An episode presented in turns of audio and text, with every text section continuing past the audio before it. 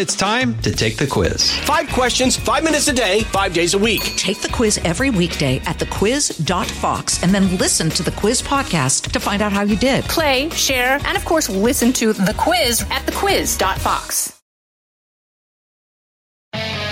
From the Fox News radio studios in New York City, giving you opinions and facts with a positive approach. It's Brian Kilmeade.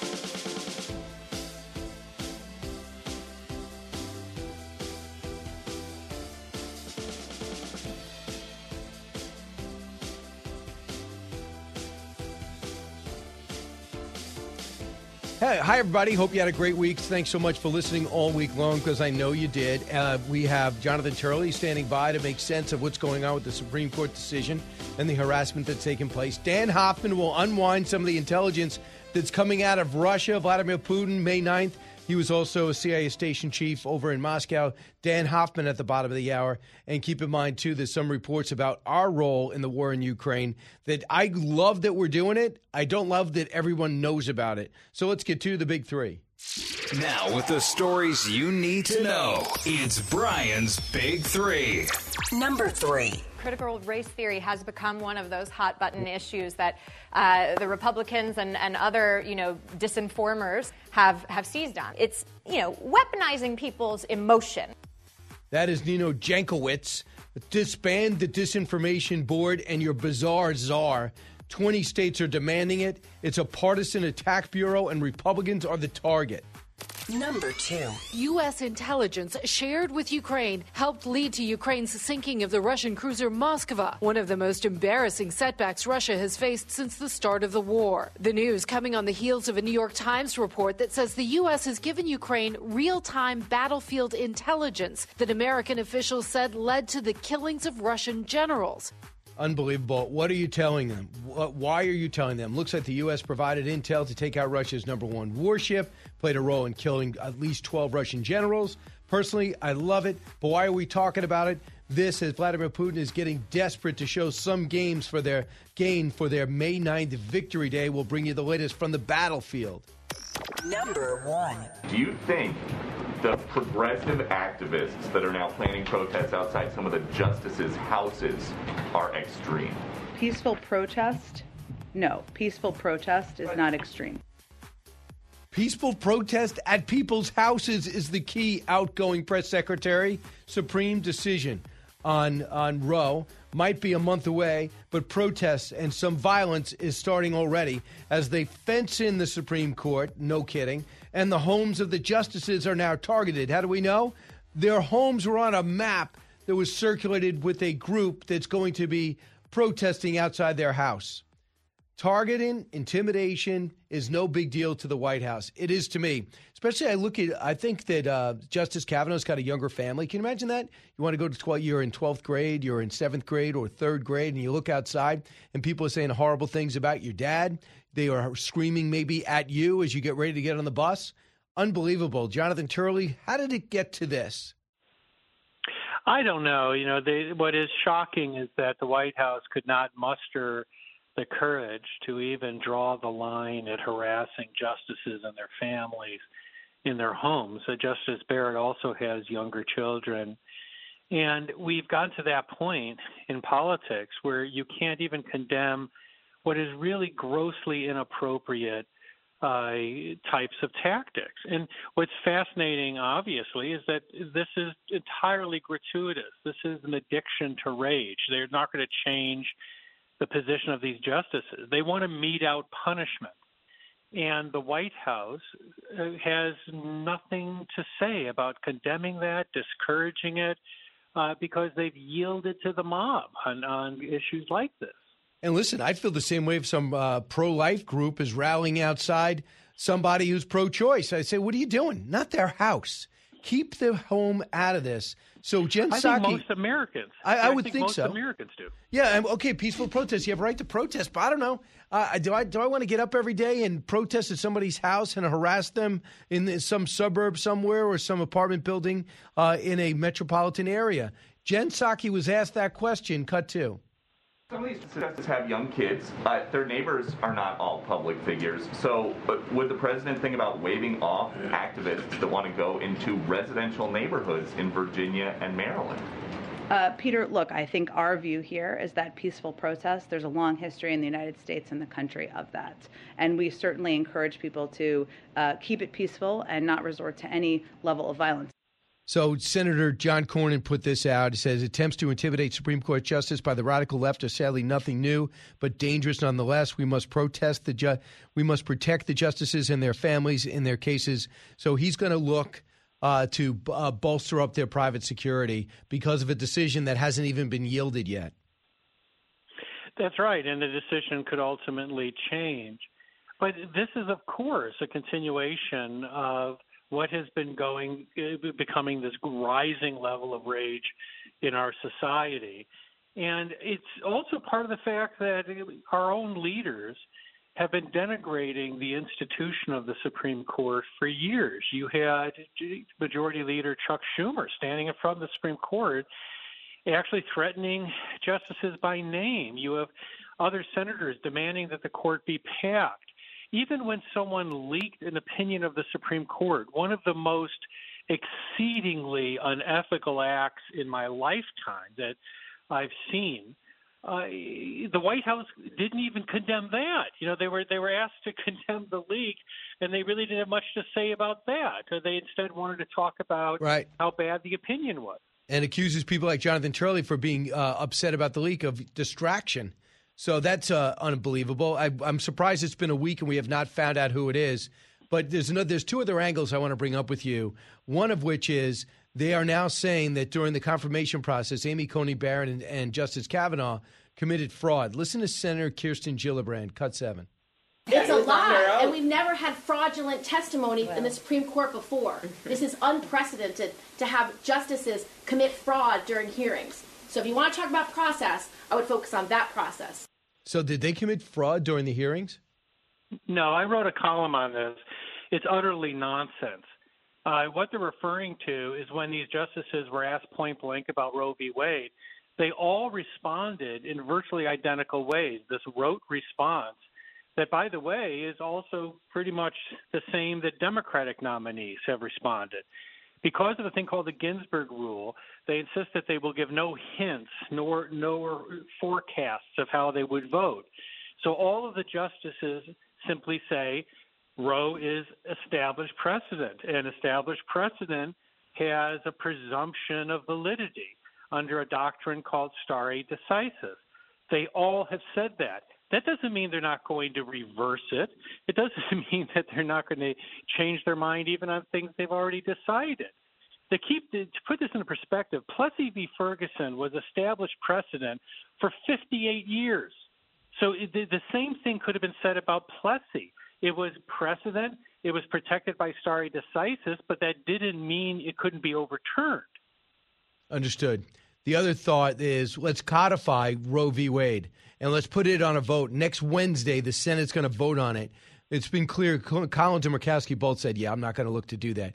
For in layman's terms, what could they do? They could take a law that's about to be overturned and put and excuse me, they yeah, they take the Roe v. Wade and they would make it law, so therefore would be impervious to the judge's rule.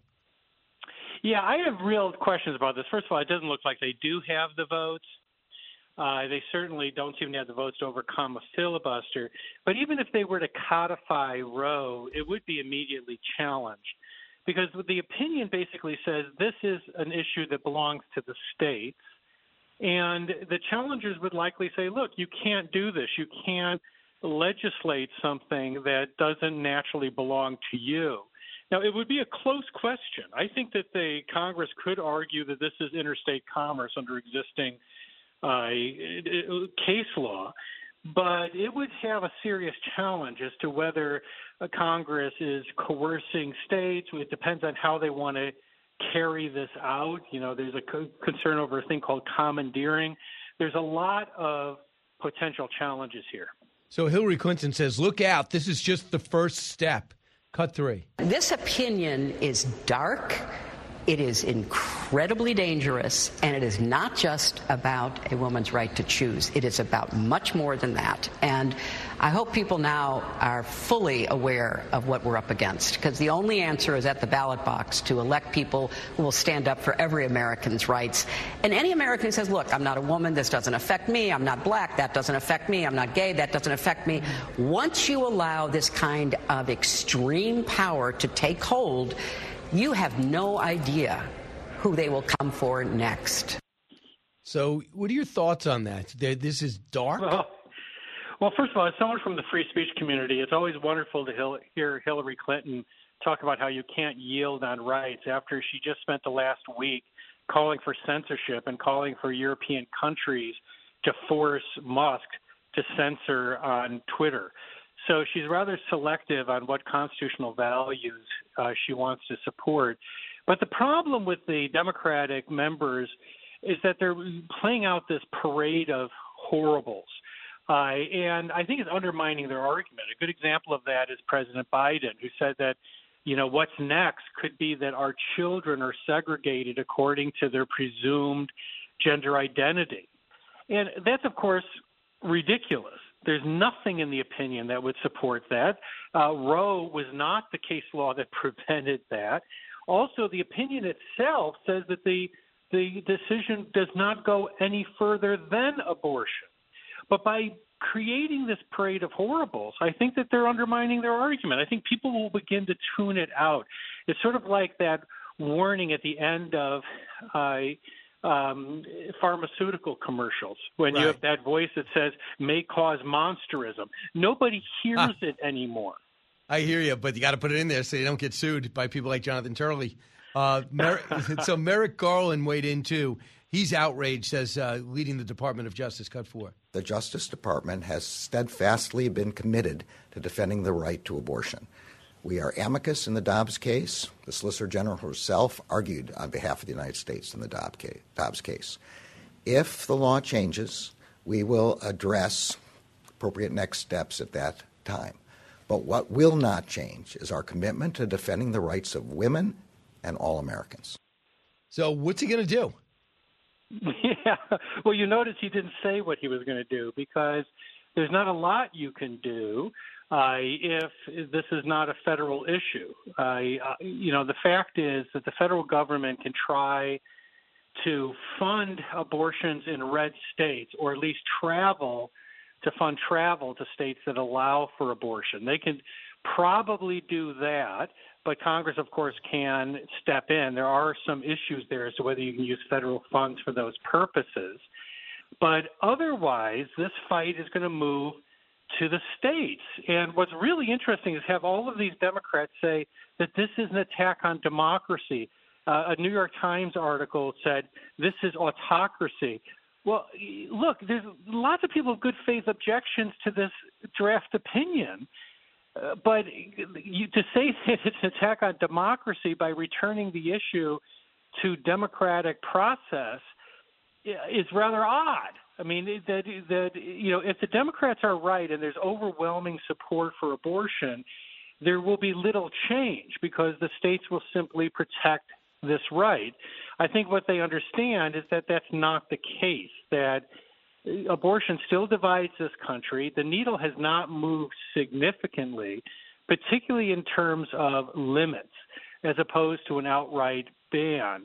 Polls indicate that there's a very strong majority of Americans that agree with the Mississippi law, agree with drawing a line around the 15th week, uh, and I think that they anticipate that if this is left to the democratic process, that may be the resting point for some of these states.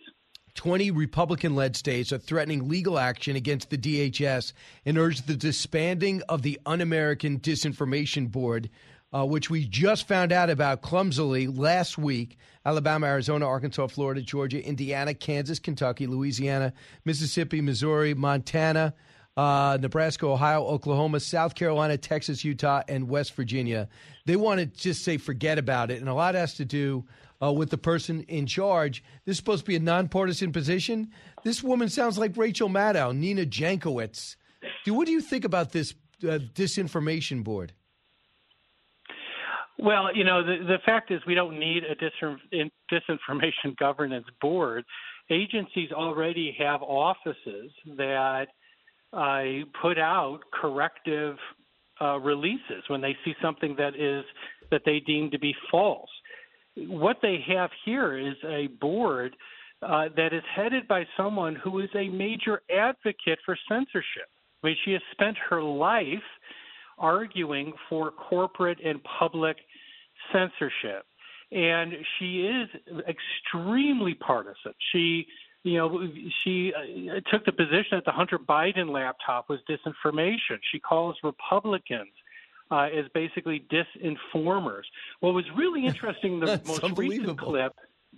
Well, the most recent, what's really interesting about the most recent clip is she said, you know, if you read something and you find yourself getting really upset, it's because you're being manipulated by disinformation. and I was like, really? So basically, anything that makes Nina Jankowicz upset Right. is because someone's a disinformer?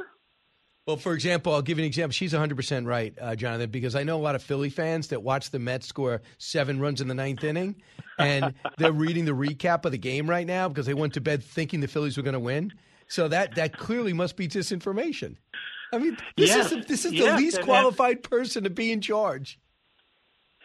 Well, it, it, it's and the thing is, what's what's real. If you really want to look at disinformation, you look at how Mayorkas has defended the disinformation board. I mean, I can't even keep track of the verbal gymnastics that he's employed employed here. He says, "Well, you know, she's really there to fight against disinformation by the cartels." Really? so what what is she going to do against the Medellin cartel? Sing a Broadway tune? I mean, are they going to go? Oh my God, the disinformation governance board is saying that we're Well, lying. Jonathan, I have to leave it there. Thanks so much. Great outline. Way to put it in perspective. I'm so glad I retained you at the beginning of the year. Back in a moment. Kudlow on Fox Business is now on the go for podcast fans. Get key interviews with the biggest business newsmakers of the day. The Kudlow podcast will be available on the go after the show every weekday at foxbusinesspodcasts.com or wherever you download your favorite podcasts. Out of the gates and ready to go. Hey, it's Hutton Withrow. Hot Mike is here on the Outkick Network. We've got your afternoon covered with the latest sports discussion, and it's available wherever you find your audio. daily analysis and news. He is hot. I am Mike. Actually, my name is Chad. His name is Jonathan, but you get the picture. We're going to bring it every single day. Whatever you want to call us, we'll respond to. We just want you to respond to what we're dishing out every day. And while you're here, we hope you subscribe to the podcast, like, subscribe, and share.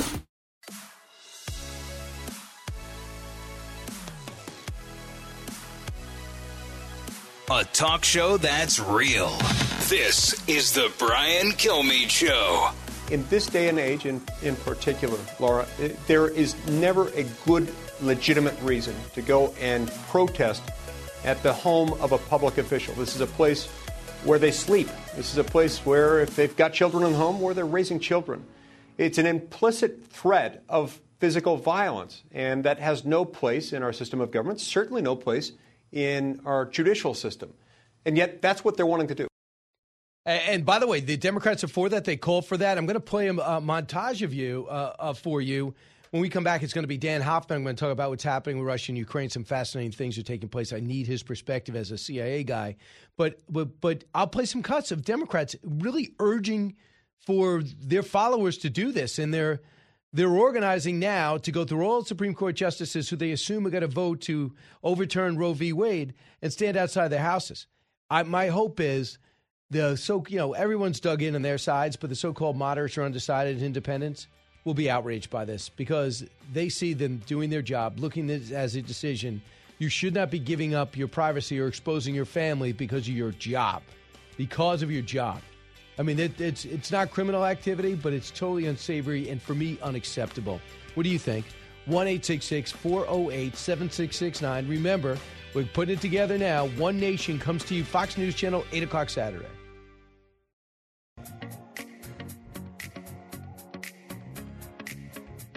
A radio show like no other. It's Brian Kilmeade. We do not provide intelligence on the location of senior military leaders on the battlefield or participate in the targeting decisions of the Ukrainian military. The Ukrainians have, quite frankly, a lot more information than we do. This is their country, their territory, uh, and they have capable intelligence collection abilities of their own. Uh, that is Admiral Kirby on the report that we are providing intelligence that allowed the Ukrainians to take out at least 12 generals and that uh, lead warship. I love that we're doing it. I don't love that the world knows about it. Daniel Hoffman, former CIA station chief, served in Moscow, Iraq, Pakistan, South Asia. Only the hard stuff. Uh, Dan, welcome back. What is your take on this new intelligence that's come out on those two things? Yeah, so I think uh, certainly it's not the United States policy to share intelligence that would result in a lethal attack on Russian generals. But it's to Russia probably a distinction without a difference because what we're doing is we're giving the Ukrainians intelligence on where the Russian command posts are. We're giving them intelligence on where uh, Russian naval vessels are, like the Moskva. And Ukraine is going to marry that up with their own intelligence collection. The Russians are speaking often openly uh, without any encryption. And so Ukraine is able to discern where the key people are and launch strikes accordingly. The question that is worth asking is would they have been able to launch the strikes without our intelligence? And maybe the answer to that is a no, uh, in which case, you know, we played a key role. But, uh, you know, this administration has been very nervous about, about not wanting to provoke Vladimir Putin. Uh, they're certainly running the risk of doing it, but I'm with you. Ukraine is, is trying to defend themselves, and by international law, they have a right to do it, and we should be helping them. Right. A uh, couple of things, uh, Dan we are becoming more and more aggressive. I mean, in the beginning, we are so cautious, and we're becoming more and more bold. Why do you think that is? And do you agree with my assessment? I agree with you 100%. Uh, this administration has lagged behind going back 13 months ago when Russia put, uh, you know, 70,000 troops on the border and they got a summit between Vladimir Putin and President Biden. That's when we should have been giving Ukraine javelins and stingers uh, and helicopters and howitzers and all sorts of drones and things to deter Russia. The concern from the administration is that we would provoke Russia. But I honestly believe that a couple of things have changed the calculus for this administration. One is just the devastation Russia has caused, those the civilian casualties, bombing maternity wards, destroying cities. Uh, that has been covered by our intrepid journalists, including Benji Hall and, and, and our Fox News colleagues who were killed uh, on the front lines um, you know, and others as well from other networks. That's I think gone a long way to to uh, to influencing this administration in a positive way. There's a bipartisan consensus with Republicans and Democrats agreeing that that we should do this. And then you've got President Zelensky, who's been so eloquent, and it's he really who has mobilized NATO members, especially the United States, to stand up right. for democracy, freedom, and liberty. What matters? John Kirby went on to talk about what we're doing now. Tell me the significance of this. Cut 16. Does DoD assess Ukraine will be ready to use all 90 of the M777 howitzers the U.S. has provided? I think only the Ukrainians can answer that, Tony. I mean, it's it, the, these howitzers belong to them once they get inside the country, and uh, I can tell you, uh, as of uh, this morning, more than 80 of them are actually in Ukraine of the uh, of the 90. Um, it's almost complete.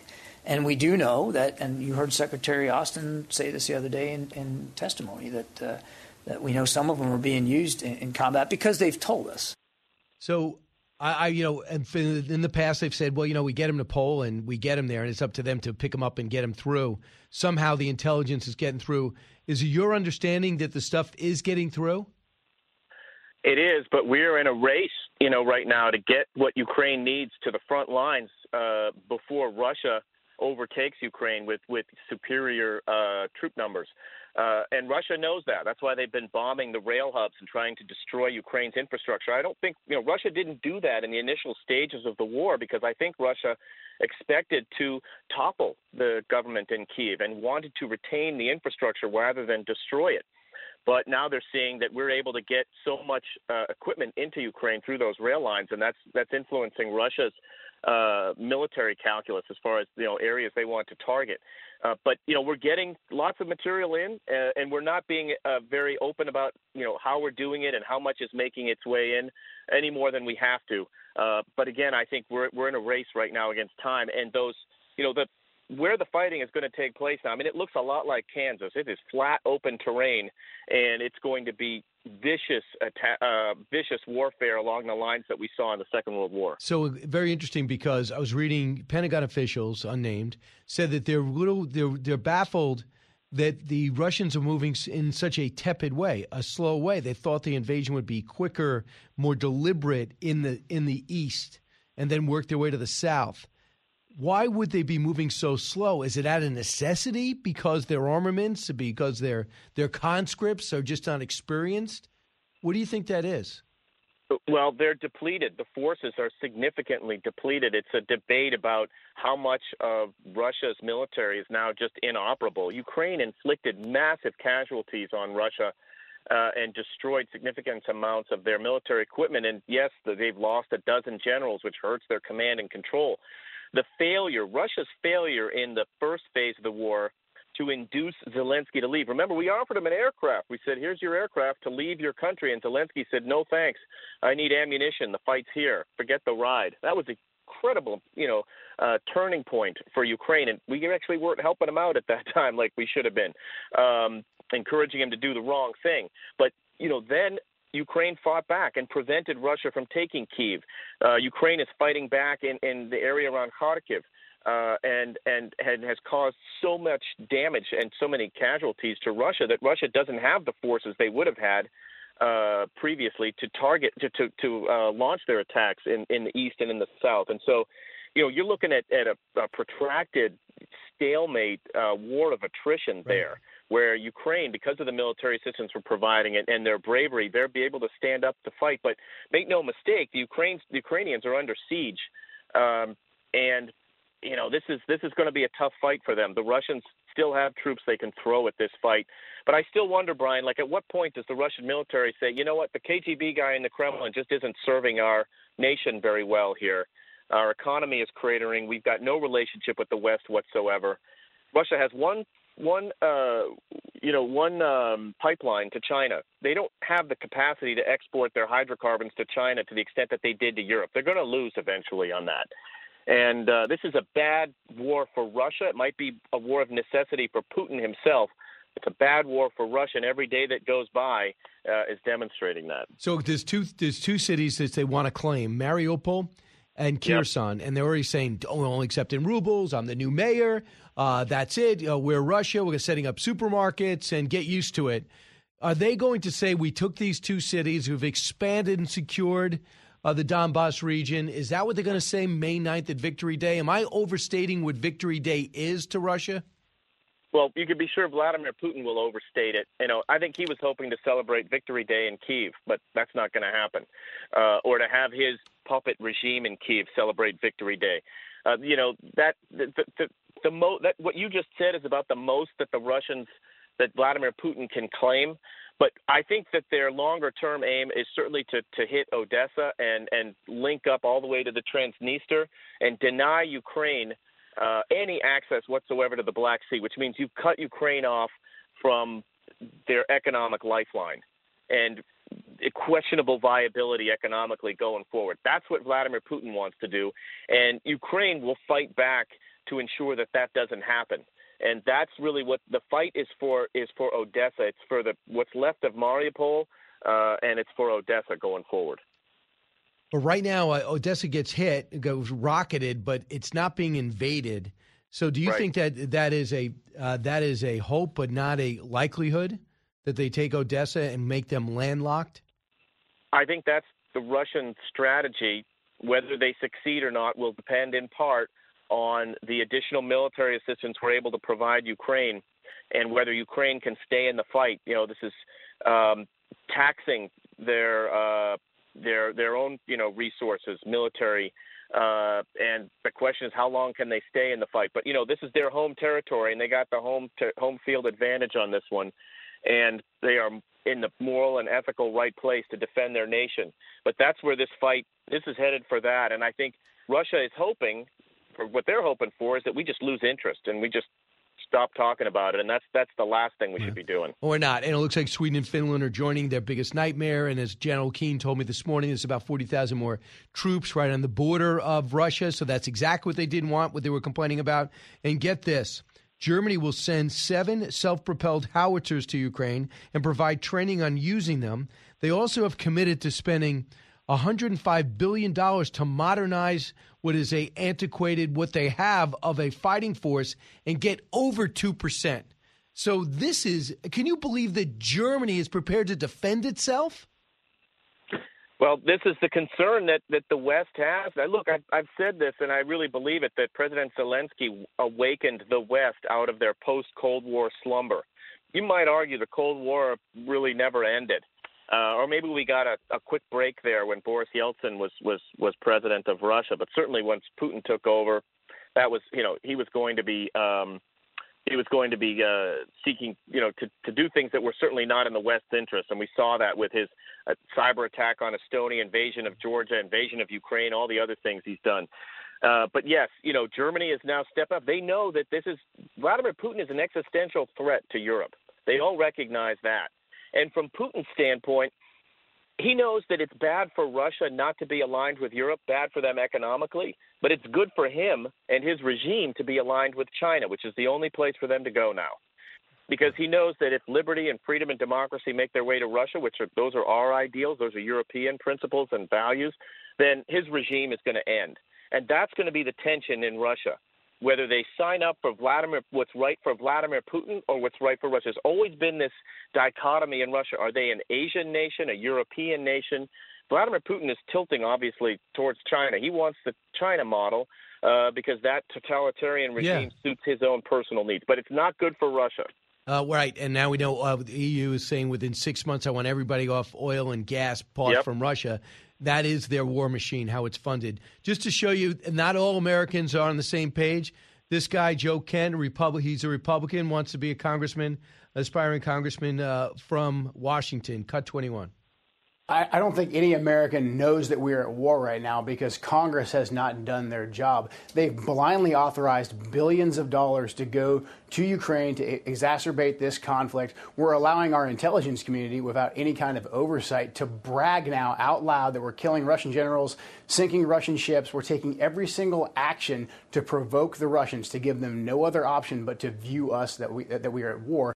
Do you agree with that? No, I know Joe. Uh, I used to work at. Uh, we used to kind of work together in the old days.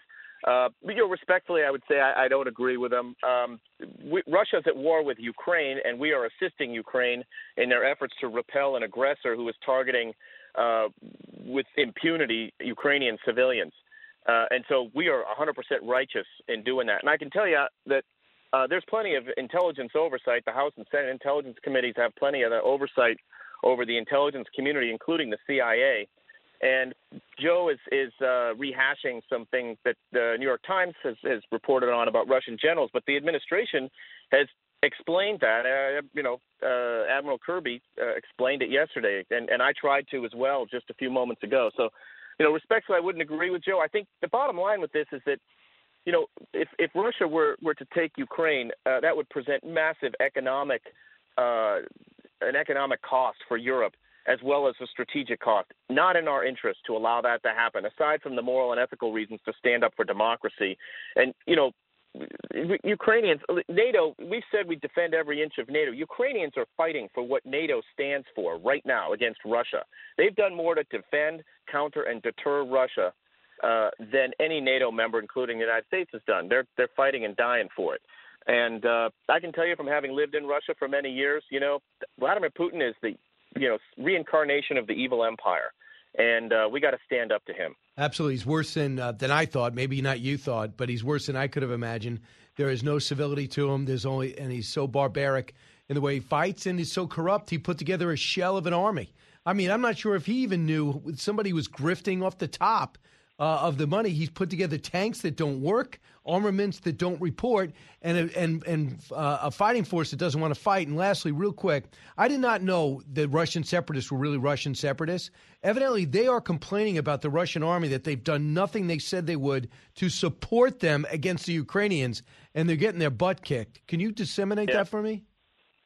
So what I could tell you is that the Russian army. I mean, it's a bit of a Potemkin village here, and uh, you know, the Russian so-called separatists are fighting, and, and they're upset that they're not getting the support that they feel like they deserve. Uh, but you know, the, the, look, culture matters in the military, and the biggest sea change we saw in Ukraine was after Russia invaded Ukraine in 2014 and annexed Crimea illegally. Ukrainian military swiveled, and and we really worked very closely with them and developed their military culture, and that's one reason why they've been so effective against Russia. The Russian military culture just has a lot of problems, and yes, their their own they're so corrupt. They siphon off the money that's meant for training and, and equipment, and they buy palatial estates on the Black Sea. You know, talk about oversight. You know, Joe Kent can can think about oversight. There isn't any of that in Russia, I can tell you. Uh, absolutely, I would say so. And there's no hell to pay. Yeah. You speak up, you go to jail. Daniel Hoffman, Yeah. thanks so much. Always educational. Appreciate it. All right, thanks. You got it. Uh, Inside Russia, 1 408 7669. And the good news is the polls show you are interested in what's going on over there, and you do realize it affects us here. Back in a moment. Getting past all the rhetoric. It's Brian Kilmeade. The more you listen, the more you'll know. It's Brian Kilmeade. Go ahead. Thank you, Jen. Sorry to see you go. Are you? yes. And you've always been a good sport. Thank you. So As on have you. of everybody, thank you. Okay, so uh, that's it. Uh, Jen Psaki goes to MSNBC, and the new woman is the first uh, LGBTQ person to take this job, but she's actually has a partner who works at CNN, Suzanne Malveaux, a very well known reporter there. Yes, Like, so- is that is that happen a lot? I mean, for me, I didn't even know that. Isn't that? I didn't know that I either. thought that might be a disqualifier. Well, I don't. I mean, who else, right? But um, Alan Greenspan, right? And Andrea Mitchell. Yes, I mean, But she doesn't really do stories on the Fed every day. She's going to be dealing with fair. the press. I know. So, but it, I know I agree. It definitely seems uh, like a conflict, but I guess technically not. It's not until it is, right? I guess everyone's going to be scrutinizing it with intense detail. So, Yeah, I mean, he probably, she probably has been President Biden's most effective cabinet member, right? I mean, no question. no, she's been she's good. She's I mean annoying to a lot of our listeners, but she does a good job for him. But she's a, but she came off like a pro. Yes. I, I see a lot of amateurs around him or people with just terrible views of from the Secretary of State who seems ambivalent about his job. I know he's a diplomat. Uh, to Jake Sullivan getting embarrassed in Saudi Arabia. To uh, Ron Klain handling the left wing of his party terribly, giving them way too much sway within the administration. Where's the A team? She was to me A team level. And I think that he is really going to uh, going to feel the impact of no longer having an A an A plus person in communication. I don't care what you think or what their policies are. How do they handle being a spokesperson for those policies, handling things in real time, and not making more news than you need to uh, at the end? That's the key. And I think she- for that way, I think she was very effective. So Brian Kilmeade show. I'll Don't have to just circle back with you. Live from the Fox News radio studios in New York City, fresh off the set of Fox and Friends, it's America's receptive voice, Brian Kilmeade. Hi, everybody. Brian Kilmeade coming to you from 48th and 6th in Midtown Manhattan. Heard around the country, heard around the world, especially uh, in the Ukraine. I'm so glad you're here. So glad you've been with us all week long. It's been one of those weeks that we're not going to forget between the historic would-be leak, uh, leak. I hope it's historic, rare, and never happens again. Out of the Supreme Court, we were probably going to have this type of hysteria in late June when this when this decision was handed down. But the I'm talking about Roe v. Wade. Of course, the argument happened in December. This uh, brief was written in February and it was leaked out in May. So uh, we'll go into that, the ramifications and the protests that exist. Senator Rick Scott at the bottom of the hour, he came up this week because of a plan that he released uh, that he would do, that he would like to implement if the Republicans get the Senate. It's causing a lot of headaches. And Geraldo's standing by, so let's get to the big three. Now, with the stories you need to know, it's Brian's Big Three. Number three. Critical race theory has become one of those hot button issues that uh, the Republicans and, and other, you know, disinformers have, have seized on. It's, you know, weaponizing people's emotion. it's unbelievable. Nina Jankowicz, disband the disinformation board and your bizarre czar. 20 states are demanding it. It's a partisan attack bureau, and Republicans are the target.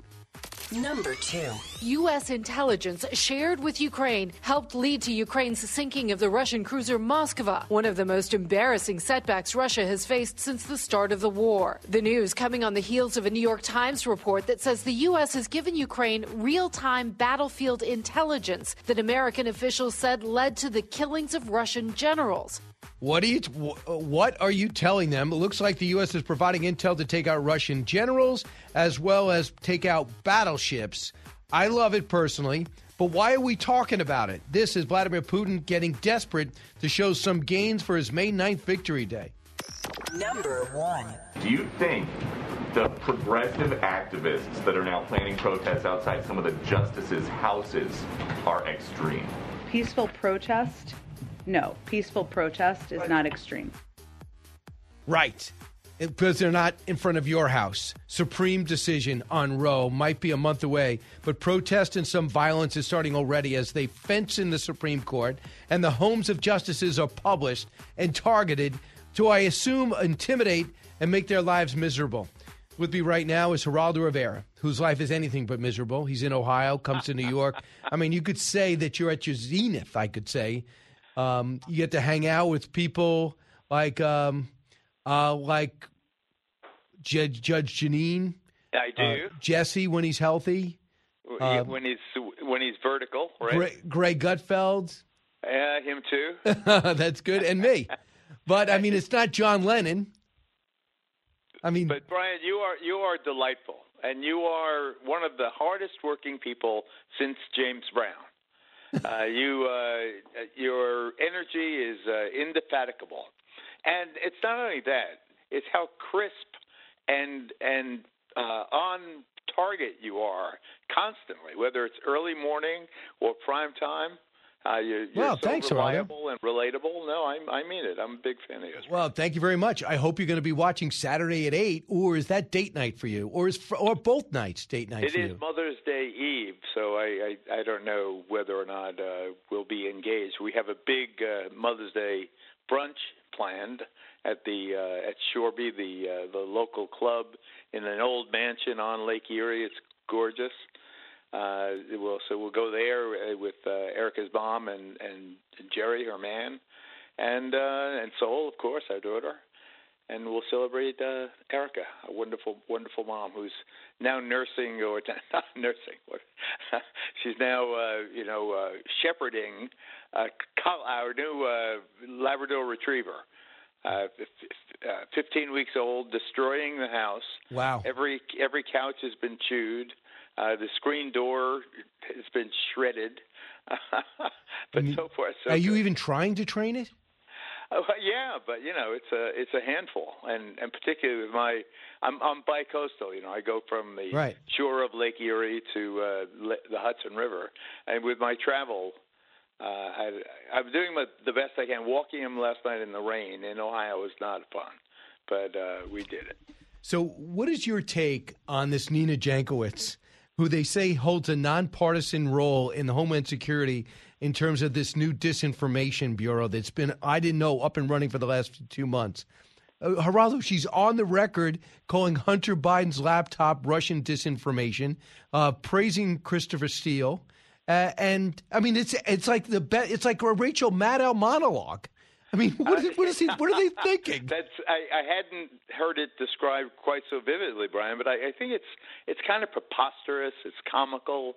I, I don't think it means anything in substantive terms.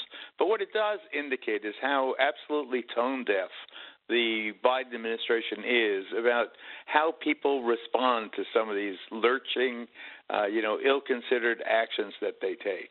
As as they, you know, sputter and stumble and you know try to clean up the president's uh, malaprops, uh, it, it they overlook like today's jobs report was fabulous. Uh, the unemployment report, fabulous. But people aren't going to be talking about the good news. They're going to be talking about inflation, and uh, Biden is off message on that. He can't seem to come to grips with the fact that uh, ordinary folks that, that that I know and that you know, Brian, uh, are, that are in our families are struggling to make Absolutely. ends meet. Uh, it's just it's ridiculous how high the prices are. You can't you can't pay five dollars a gallon for gas.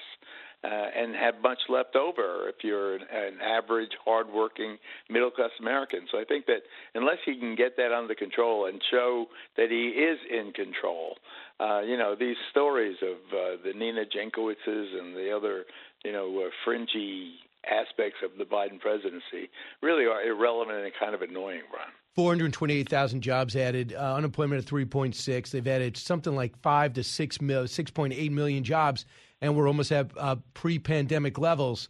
But here's what the administration chose to do. I couldn't believe. I don't, I don't think I've seen you comment on this, but here's what the administration chose to do. And this was not a mistake because it was not walked back, and it looked very intentional. Listen to what Joe Biden called MAGA. What happens if you have uh, state ch- changes the law saying that, that that children who are LGBTQ can't be in classrooms with other children? Is that is that legit under the way the, the decision is written? What are the next things that are going to be attacked? Because this MAGA crowd is really the most extreme political ex- organization that's existed in American history. More than the Ku Klux Klan, the skinheads that broke your nose. I mean, you got you. I could not believe he said that. That that was a classic Joe Biden misdirection. Instead of dealing with the fact that the High Court, uh, particularly with the efforts of uh, Donald Trump to have the three new conservative members, has a conservative supermajority. It appears likely, very likely, that Roe v. Wade will be overturned within the month. Right. Uh, you know, the draft uh, decision certainly indicates that. Uh, r- rather, I think than uh, than pointing out the real impact and the implications, some of which what he said is true. Uh, you know, it, it could have uh, an impact on gay marriage if a state suddenly decides, under the the the new precedent, uh, that the state has the ability, the, under its police powers, to uh, to abolish same-sex marriage, say, or you know, or gay marriage. It's uh, uh, it's it is it is remotely possible, but the court certainly seems, and the court, remember, determines what is constitutional. You can't appeal from the Supreme Court. If the Supreme Court says Roe v. Wade is overturned, and uh, or the Mississippi, Mississippi statute, 15 weeks is is the law, then that's going to be the law, and you can't appeal that. There's nowhere. Uh, you know, in the judicial system or in the American political system, uh, where you can change what the Supreme Court says. I mean, you could hope that the next president, whoever it is, or this President Biden, if there's another opening or But, but Geraldo, I know you got the legal background, but do you you agree that since this law passed, almost my entire life, it's been debated, and no one's even talking about uh, segregating classrooms between gay kids and straight kids. No one's talking about reversing same-sex marriage. Republicans don't even bring it up. Where they ne- this the, the pro-life movements as big as any and pro-choice movements, respectively, are as big as any in the country. So I live in MAGA country. I live in Ohio, a red are they extremists? Uh, they are not extremists. I love them. Uh, we get along great. Uh, With I get along great with all Ohioans. Do you blame them Uh, if they're insulted? Do you blame I- them if they're I- insulted by the I president's comments? I absolutely understand the fact that they are uh, uh, that one side is alarmed that the law that the the uh, the, the pre the suppositions that they had that the you know that abortion would be legal and and hopefully rare and uh, and safe and so forth. Uh, they're worried that uh, you know you're going to go back to the old days. I mean, there's a real real worry among uh, certainly the the liberal the pro-choice crowd that the world that they knew is ending. You, you say that it's been your whole life. It has been your whole The life. debate. The, the, the debate. But that's why these to bring up those extraneous other things and say that you're Republican, this extreme organization Well, called they want- MAGA. they- that's a they're Republicans. They're trying to get political uh, hay uh, by saying scary things that you're right that probably will not happen. Uh, but but you can't minimize the fact that this is an earthquake. That this is a, a gigantic change in American society. So- so I would say- people have to come to grips with. I'm just saying, like I always look at people messaging. You know, so if you if Coca Cola is rolling out a marketing uh, a marketing plan, they're the best in the business. Get hired. You know, the best advertising agency roll out for the biggest companies. McDonald's. Okay, what do you have? How are you going to sell it to me? And then I look at this administration, and this is where the best Democrats go, you would think. And their messaging on this day is to vilify the mo- the MAGA group and call them the most extreme organizations in modern American history. So what you did is go, what? What, what are you talking about? So Mr. and Mrs. Johnson in Ohio to uh, to uh, to the uh, to. Uh, to the uh, Andersons in Texas who vote for Trump, who vote for Trump or believe, Amer- you know, believe in strong borders and believe in not getting involved in foreign wars and everything. Now they're extremists. So you just did your own deplorable statement, but this one was intentional. Why would you go? Why would you go down the deplorable road? the basket of deplorables that, that doomed Hillary Clinton's candidacy. Uh, you're you're right, except for this, Brian. The fact of the matter is that Roe v. Wade is going to be overturned within the next month. The, the women in my state, in Ohio, which has a fetal heartbeat state, including my daughter, if God forbid uh, she had a, a an un, a unintended unwanted pregnancy, she'd have to drive to New York. And then if they pass a Texas type law that says it's a crime to to aid and abet an abortion, the the driver presumably me or a, a bus driver or a, a limo driver or her mother would, would also could be criminally charged. These are real, real changes in American society. That yes, the language is extreme. Yes, uh, there is bungling and and and stumbling among Democrats. But, but, the fact of the matter is that the law is changing. But Geraldo, tell me if I'm tell me if I'm understanding this.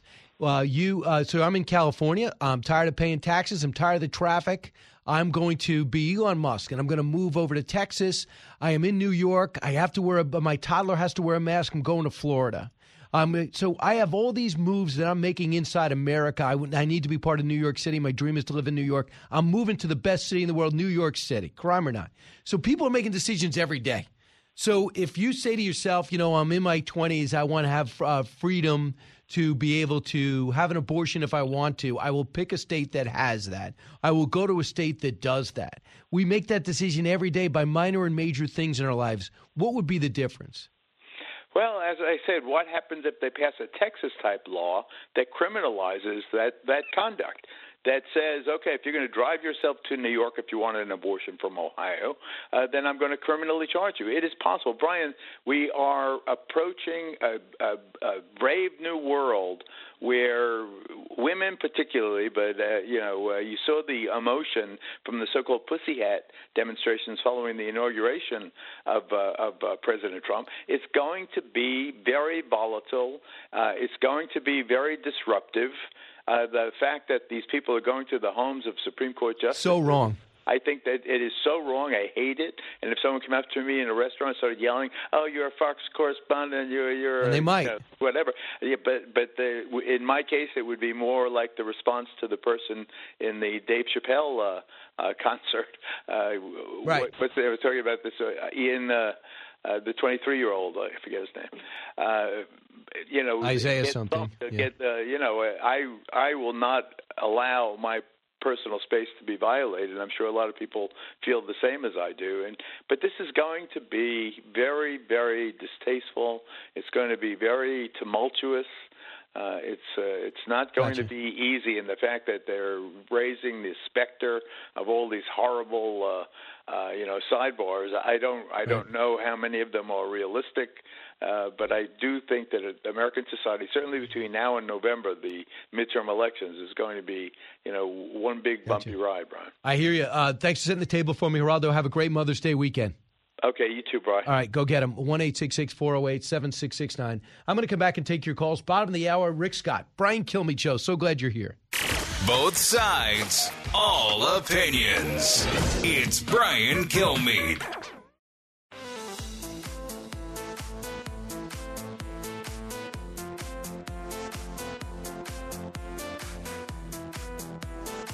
If you're interested in it, Brian's talking about it. You're with Brian Kilmeade.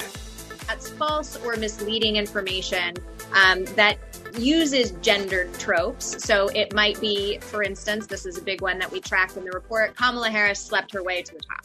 Ilhan Omar is a is a favorite for this sort of racist sexual rhetoric that's compounded the idea that she married her brother to immigrate to the United States, for instance. But then we see racialized narratives, things like Kamala ain't black, hashtag Kamala ain't black is, is one that we tracked. Um, things that are saying that she's not black enough, she's not South Asian enough to claim that heritage. Rather than write the word bitch, they will use an exclamation point instead of an I.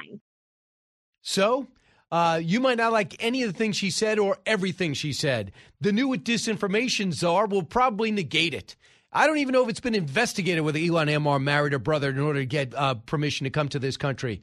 I don't even know. Has anyone made the time to find out? And if someone has an opinion in the black community that she's not black enough and they want to make that statement, whatever, not up to me. And I didn't think up to anybody to decide. But the new disinformation czar, Nina Jankowicz, you just heard her raving and ranting about that, will now decide. Really?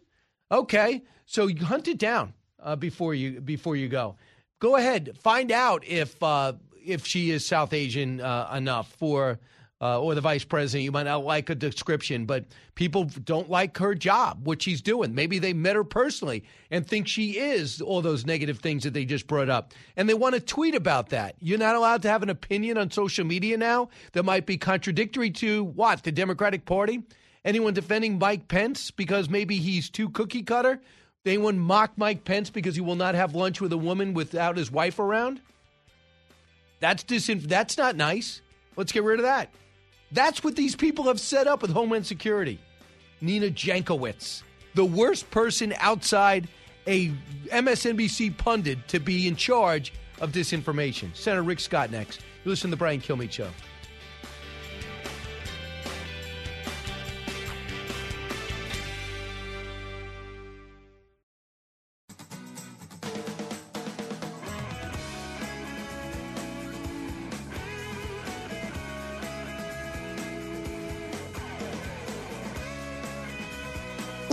Radio that makes you think.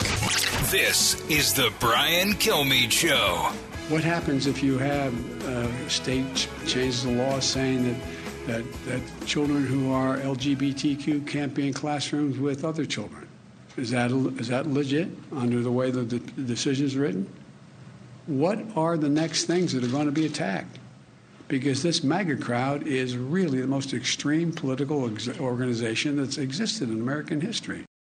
So that was nuts as far as I was concerned, and was one of the statements that was not stumbled upon by Joe Biden. It wasn't off a question that had to be walked back because he said it a couple of days ago and hasn't been walked back yet. The MAGA crowd, Make America Great Again crowd, the most extreme in modern U.S. history, Senator Rick Scott, Senator Homeland Security. He's on Senate Homeland Security and Armed Services Committees. Chairman of the National Republican Senatorial Committee joins us now. Senator, what's your thought about the president labeling the MAGA crowd extreme? Look, he's confused. I mean, he, you know, he he, he doesn't, you know, if you look at it, he he you know he attacked me the other day, and he you know he says I want to raise taxes. When here's a guy that when he got elected to the Senate, since when he got elected to the Senate, think of what's happened.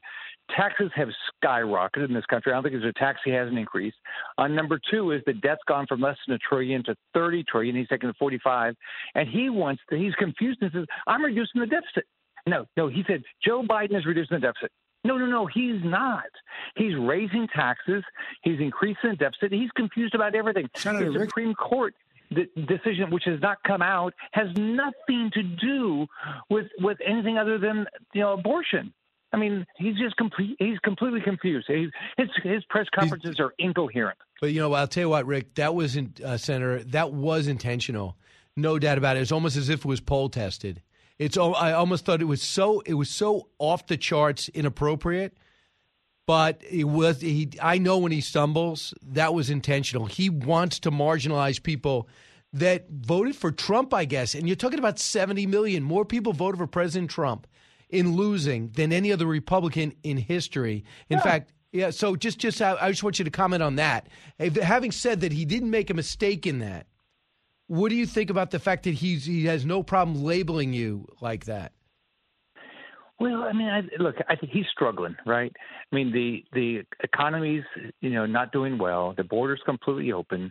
Uh, the Ukraine, he's not been on, in the lead on what the Ukraine is. Gas prices are up. He's struggling. He's trying to he's trying to get a create a fight here over something. And you know, remember back when Clinton, you know, said all the bad things about the people that were voting for uh, for Trump. I mean, I mean, the people who vote for Trump, the people who vote for Republicans, what do they want? Well, they want a good economy. They want uh, their kids to learn something like math in, in school, not some gender identity stuff. They want to live in safe communities. I mean, the Democrats have just gone off a deep end.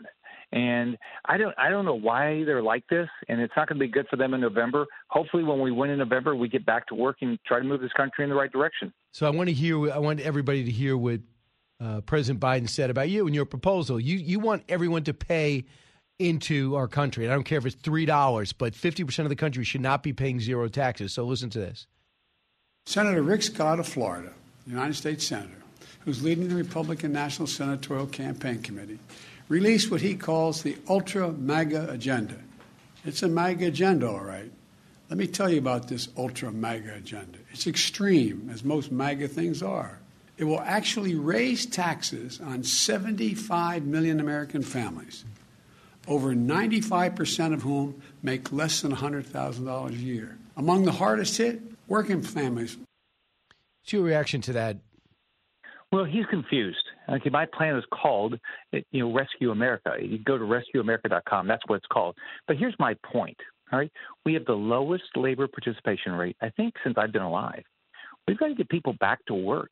When I when I ran for governor in 10 in 2010, I had a plan to get people back to work. We had 1.7 million jobs. We got to get people back to work.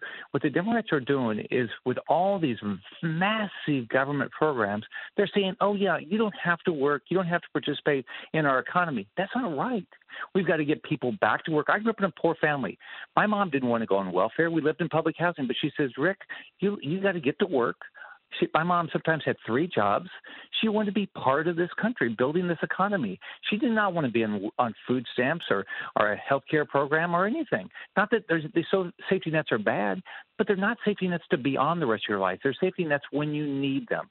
Able-bodied Americans should be working and they should be participate in our economy. That's my point, and that's what we we have to be doing. We've got to get people back to work. Look at we're running unbelievable deficits. I mean, this president. But he says he's cutting the deficit. He has cut the deficit from the pandemic spending, right? Well, yeah. I mean, when we had when we had the pandemic spending, yeah, sure, it's down. But look at what he's taken. He's taken the debt from 30 trillion to 45 trillion in 10 years. You know, in, in there, you know, they always these presidents put out these 10 year plans. He never even tries to say he's going to balance the budget. We're going to be a billion to a, a trillion to a two trillion dollar deficit this year. I mean, this is this unbelievable spending. And by the way, you know, all these uh, Democrat senators they they start complaining about inflation, then they go push more and more spending. I mean, there's an, there's a new bill, a China bill, that we're just going to give 52 billion dollars to our semiconductor industry, and they don't have to do anything. I'm for more semiconductors made in America, but tell me you're going to build a plant or something.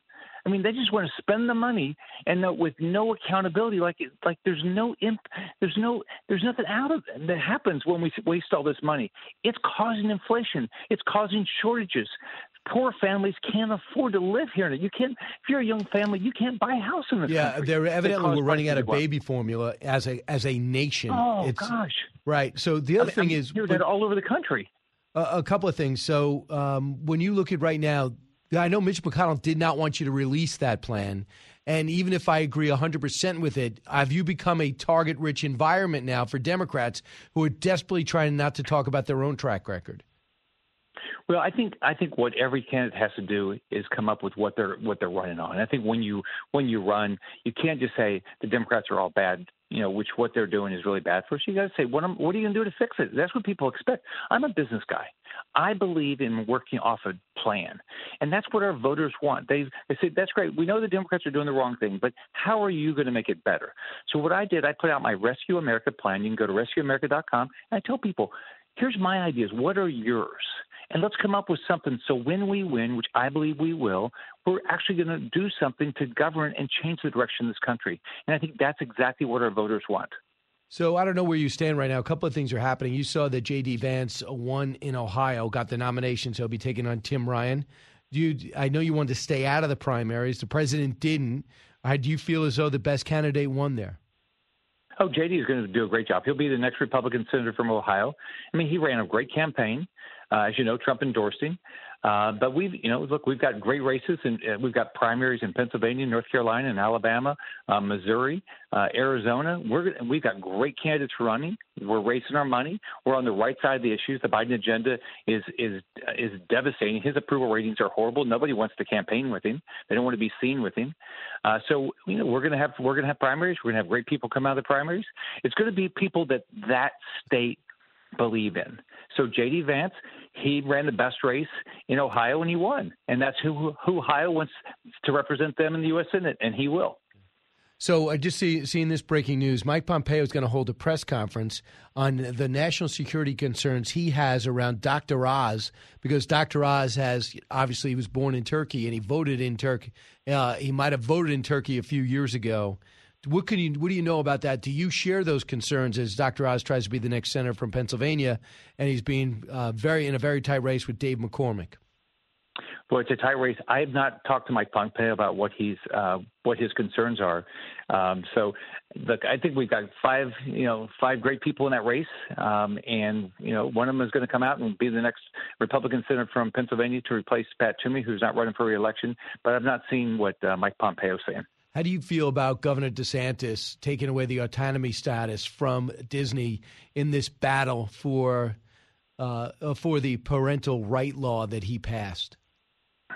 Well, you know, the law makes sense. Uh, we shouldn't be teaching kindergartners about sex, and if you know, it's a parent's choice to talk about their children about sex at that age.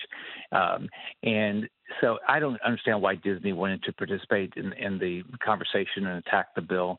And you know, we have, uh, you know, Disney had a special tax status. I think we always have to look at those uh, special tax status uh, and see see why they have them. Uh, so, but I don't you know, I just don't get why Disney and these companies like like Coke and, and Delta attacked the ele- the new election law, which is a good election Georgia. law in Georgia. And then these companies they sit there and want to attack us in this country, but they want to they want to be okay with all the bad things that are happening in China. And they're not talking about the election laws in China. They're not talking about the election rules in China or the education rules in China. They, they're just out there to make money. So these these companies like like Disney and Coke and Delta, there's hypocrites. I don't get why they want to do this.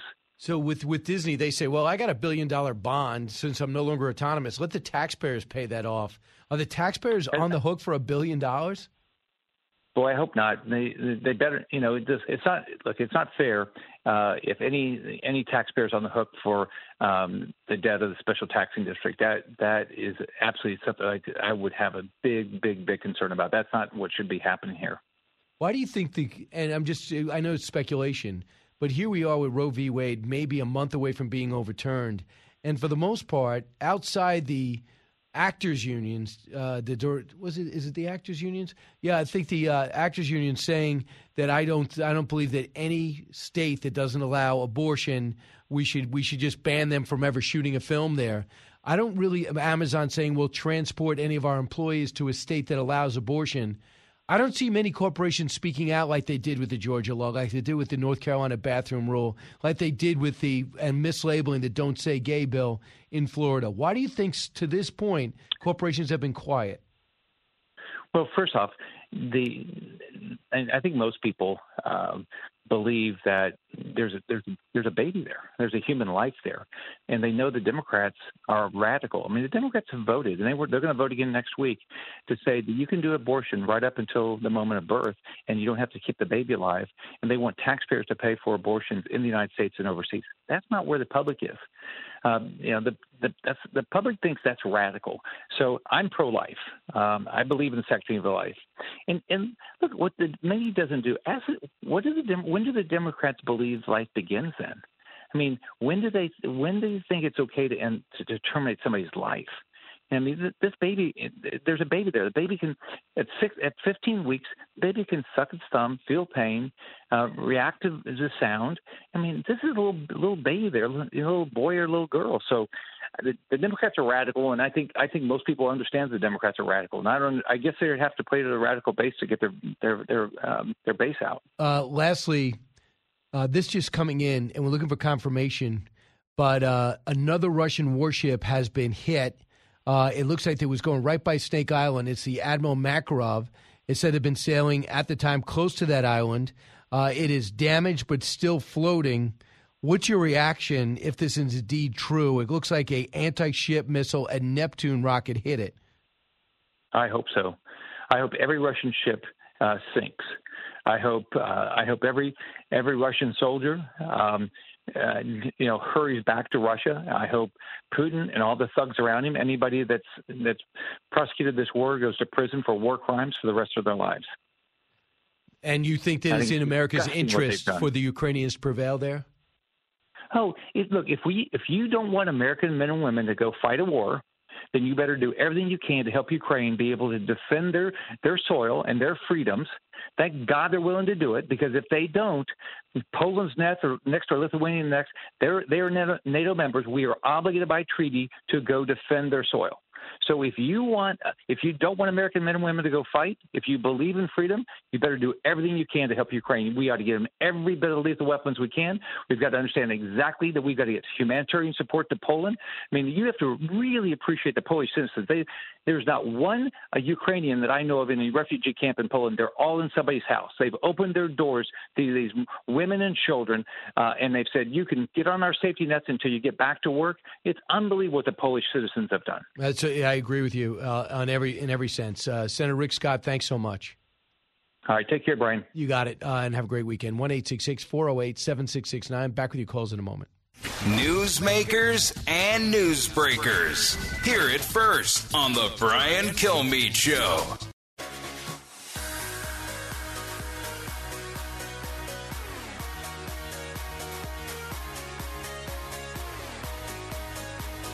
Breaking news, unique opinions. Hear it all on the Brian Kilmeade Show. Can you tell the American people that we're not headed for a recession? I can tell the American people that we are much better positioned when it comes to that recession question uh, than pretty much any other advanced economy I've seen. But probably more importantly, Wait, I so can you, tell the so you can't people rule it that- out, is what I'm Hold hearing. on. Let, let, let me let you can never rule anything out. So that that's not really a relevant question. Let me let me make the point. The key point here is less about forecasting and probabilities. That's a very uncertain game right now. It is what are we actually doing concretely to meet the challenges that we know American households face. What are you doing? We have the Fed raising rates, and the experts say not fast enough. Now, I'm not looking forward to high interest rates, but they say between that, cutting back uh, taxes, uh, releasing regulations, and an oil and gas industry, these are things you could be doing. But right now, that's Jared Bernstein uh, on CNN. Uh, he is a uh, economic aide to President uh, President Biden, uh, talking about kind of cheerleading cheerleading the economy that had some good news today 428,000 jobs added. Unemployment ticked up. I'm not really sure how that calculus is, but at 3.6%, still extraordinarily low. But the problem is inflation's at 8.5 and, and salaries are increasing at the average of 5.8. Here's Larry Kudlow, cut 36. The Federal Reserve blew this a year ago. I don't know why Jay Powell is being reappointed. He certainly uh, doesn't deserve it. He has no, people do not have confidence. He was out there yesterday, Laura, and he tried to whitewash the whole problem. He sounded like Joe Biden blaming inflation on Vladimir Putin and COVID. That's nonsense. The problem here was too much federal spending, too much federal borrowing, and too much central bank money printing. And the Fed has got to stop whitewashing the problem and go to it. Otherwise, the longer they wait and the more they try to avoid these issues, which is what Biden is unfortunately doing, the worse the recession is going to be. I mean, the worst possible combination is inflationary recession. That's Larry Kudlow a little bit later, and he'll he'll be on you know all, all throughout the channel. He's got his own show on uh, one of our local affiliates, seventy seven WABC. And look, a lot of this stuff has nothing to do with President Biden or President Trump or anybody. I mean, you have supply chain issues. We've never been through a pandemic, 100 plus years.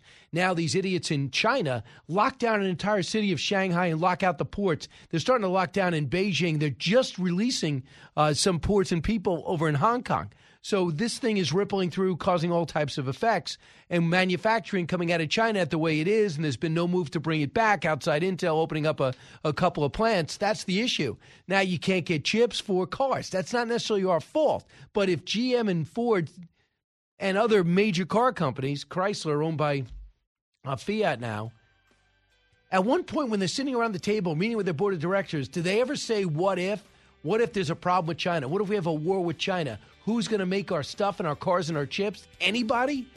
So that's part of it. And I don't blame President uh, Biden on that, but I haven't seen any move to, to change that. Uh, you listen to the Brian Kilmeade Show. Don't forget to watch One Nation on Saturday night at 8 o'clock and keep it here.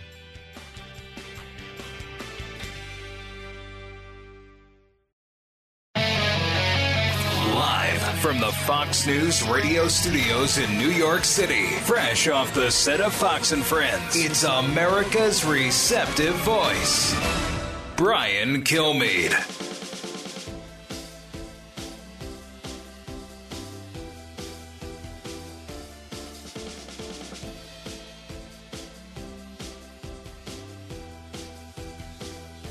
Hi, everyone. Brian Kilmeade here. Thanks so much for listening. It's the Brian Kilmeade Show.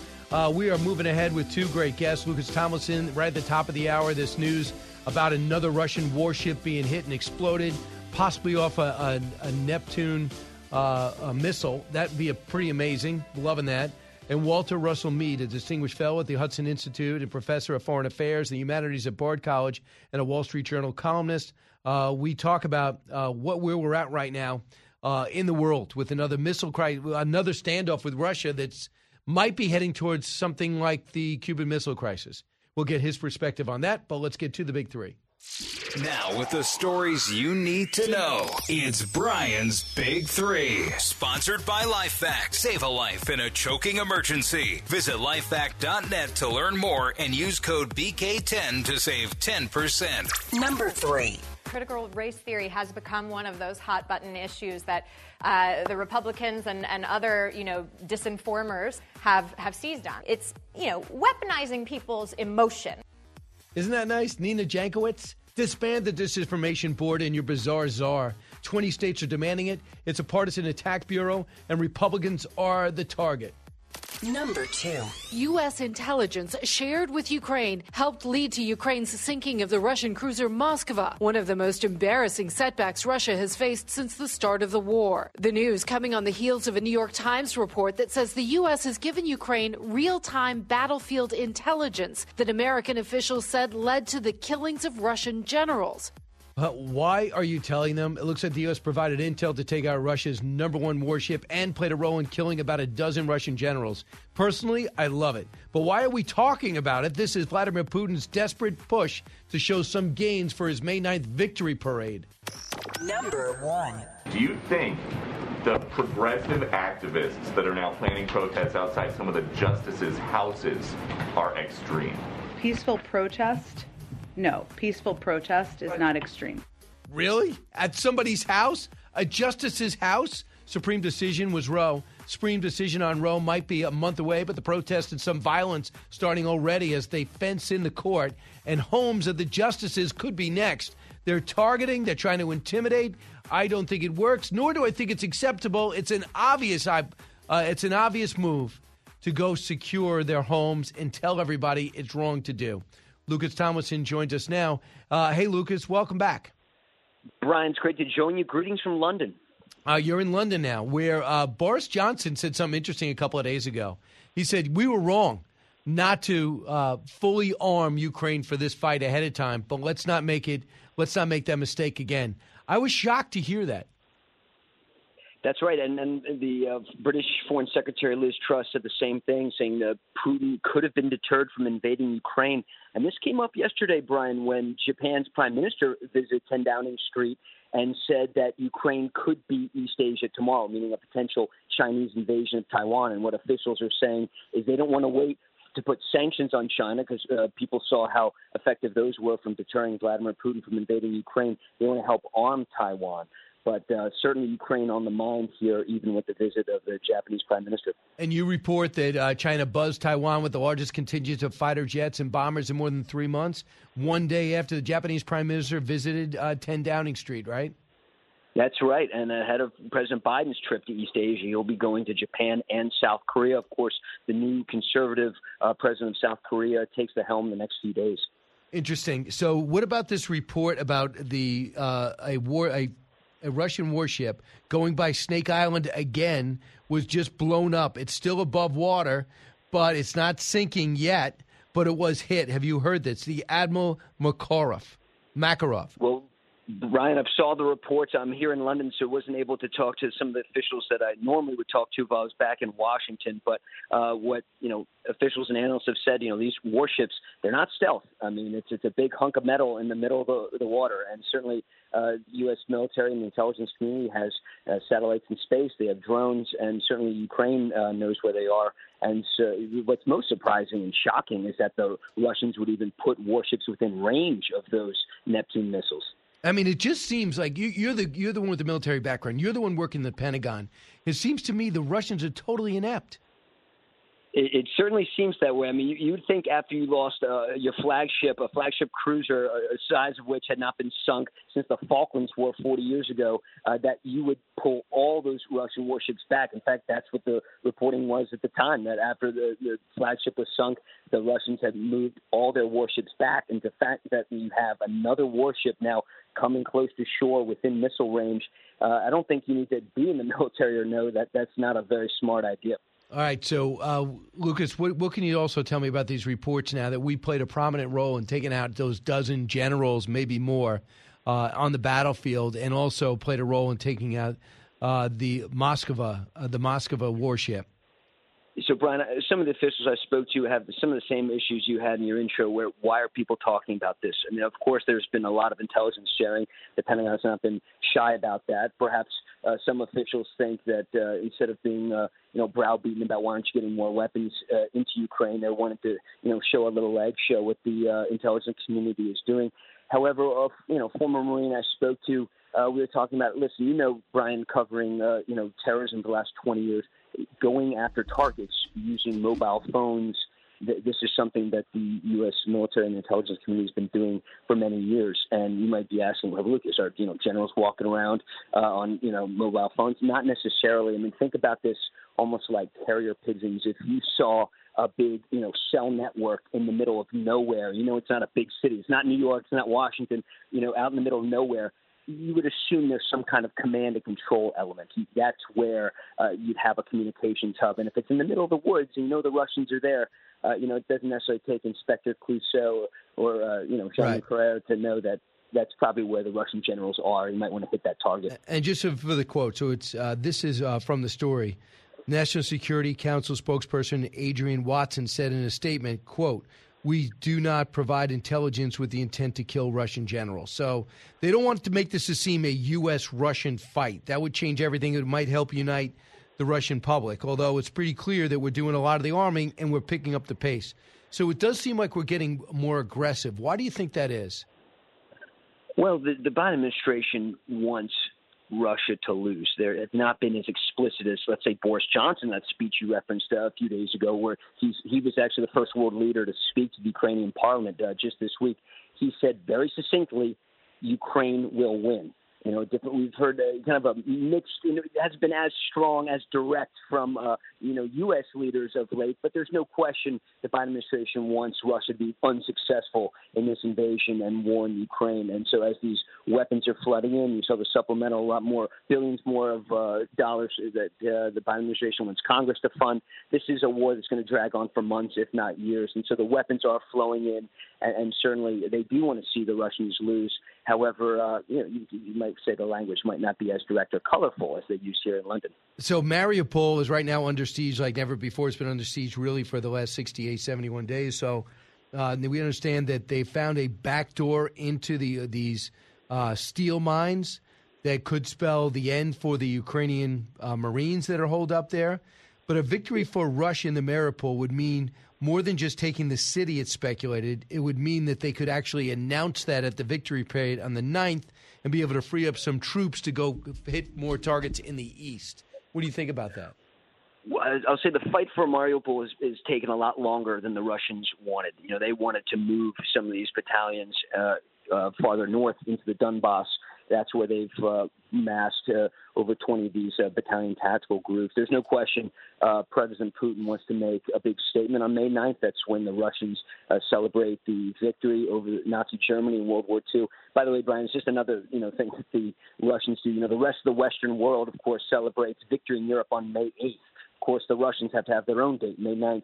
Just shows uh, some of the schism there. But uh, there's no question Putin wants to make a big statement. You know, in years past, he's hosted world leaders.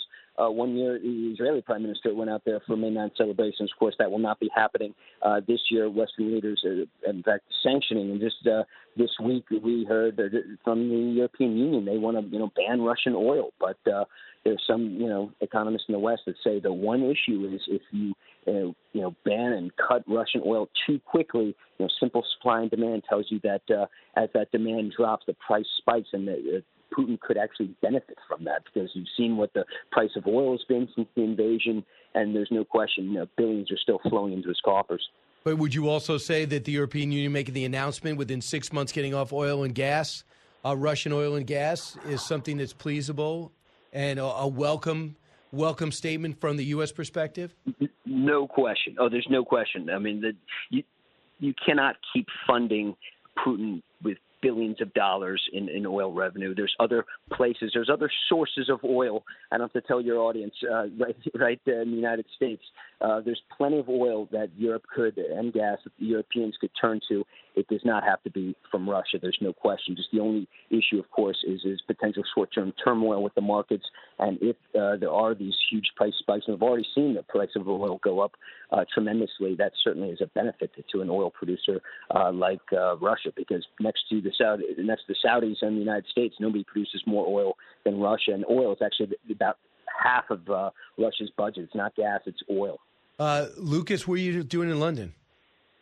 I was here for training, and I was also here at the uh, in our London bureau. So I was uh, covering down here for, for the week. So now I'm heading home. Uh, you, oh, you're heading home, so you're going to be heading back. So my, uh, you know, former Secretary of Defense Esper has got a book out. He's starting to do the tour. He's going to be on 60 Minutes.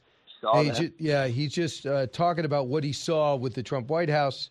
Uh, here is Mark Esper talk about sending troops to the border. Cut 33. And I told this story to uh, General Milley and my chief of staff. I said, let's be safe. Let's just check and make sure that this isn't being worked somewhere in the building. And Milley comes back days later, and the door opens up, and he's waving a document in his hands, and he says something like, Secretary, you're not going to believe this. And that's when he explains to me that yes, they were working, that we had developed a plan, initial concept of how this might happen, and I was just flabbergasted that not only was the idea proposed, but that people, people in my department were working on it.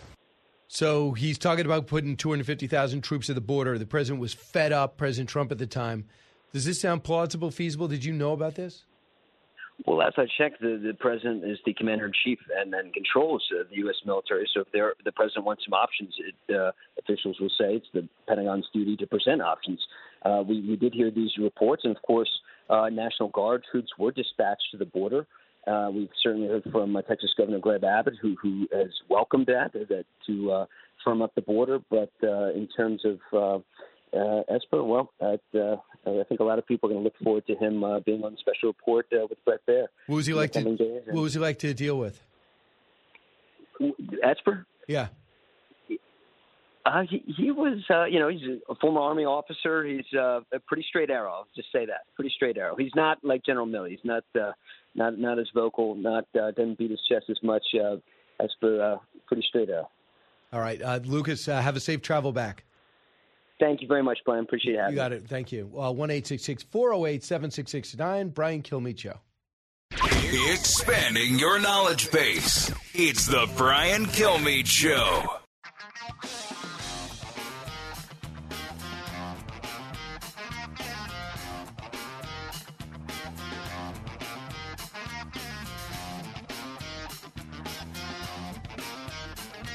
Fastest three hours in radio. You're with Brian Kilmeade. It's not safe to live in Los Angeles, and it's dangerous for a comedian to perform. Let's not forget the Will Smith situation. No criminal action taken against Will Smith. We have a district attorney who is not a district attorney. He's a public defender for criminals.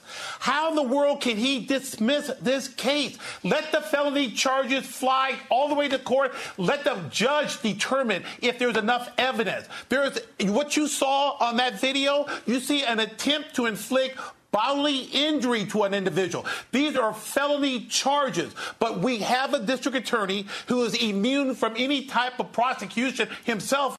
So here's the thing. Well, Leo Terrell is referring to the fact they didn't. They, they only kept him overnight. He could probably get out now. Thirty thousand bail. And this guy, a 23 year old that attacked Dave Chappelle, had a gun. Follow me. Replica gun or an antique or a replica gun with a knife inside, but it was in his backpack. So when he attacked and tackled Dave Chappelle on the stage at the Hollywood Bowl in front of tens of thousands, uh, they said the weapon wasn't in use, so therefore his life wasn't in danger. So what a bad message. What about the next hit? I know you can't you could use jailing somebody for a deterrent. Isn't that not only deterring the next act, but others from doing that act? So right now, if I'm if Dave Chappelle is susceptible, then no every comedian is susceptible.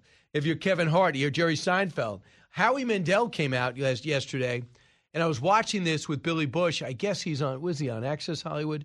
I forgot which one he is, but he does the best job out of everybody. And he just interviewed Howie Mandel. He says, "You know, I he goes, I have depression. You know, I'm a bit neurotic." He said, "This I cannot get this out of my mind." He said he's been performing for close to 40 years. He loves doing it, but he does not want to do stand up right now. And the other thing is, when you're doing stand up, evidently Adam Carolla was saying that people are yelling out more than ever. So if you're Adam Carolla, you're this rare thing of a conservative comedian. So you go up in major cities because he gets big venues, major cities, usually Democrat, and you go up and you say Trump did this and Trump did that, or conservative does this, and how bad Joe Biden is. People are going to start yelling out. And you don't worry about it personally, but it ruins the crowd. The crowd gets tense and they don't laugh. So if you get a good lineup about that guy, it might be on his expense or usually his but usually his or her expense. But then you lost the whole momentum of the comedy show, which is supposed to be an escape. I'm surprised how laid back people are, the Hollywood community is. I, I am really surprised by that because to me, I thought this was a much bigger deal. I mean, Jamie Foxx was the first one out to help save Dave Chappelle from this lunatic that wrote a song for him, aspiring rapper, but a loser living in his brother's house, fighting with everybody, volatile with some link to the trans community. They're still eva- evaluating that. Uh, to me, I have no patience for it. I wouldn't. I wouldn't be. I wouldn't be. I would not be making excuses for the behavior. Real quick before we go, the big story of the week is Roe v. Wade may be being overturned in a few weeks, and we're trying to find the leaker out. This is what Hillary Clinton said. Never shy about using hyperbole. Cut three. This opinion is dark it is incredibly dangerous, and it is not just about a woman's right to choose. It is about much more than that. And I hope people now are fully aware of what we're up against, because the only answer is at the ballot box to elect people who will stand up for every American's rights. And any American who says, look, I'm not a woman, this doesn't affect me, I'm not black, that doesn't affect me, I'm not gay, that doesn't affect me. Once you allow this kind of extreme power to take hold, you have no idea who they will come for next. Judge Alito is not acting emotional. He's not going for anything. He's not in contact with any administration. He's a conservative who didn't think constitutionally uh, Roe v. Wade made sense. There's nothing about abortion in the Constitution. Therefore, he thinks it should be a state rule. Let the states decide. Not banning abortion, although some would love to see that. Walter Russell Mead is next we put this whole uh, standoff with Russia in perspective. Don't move.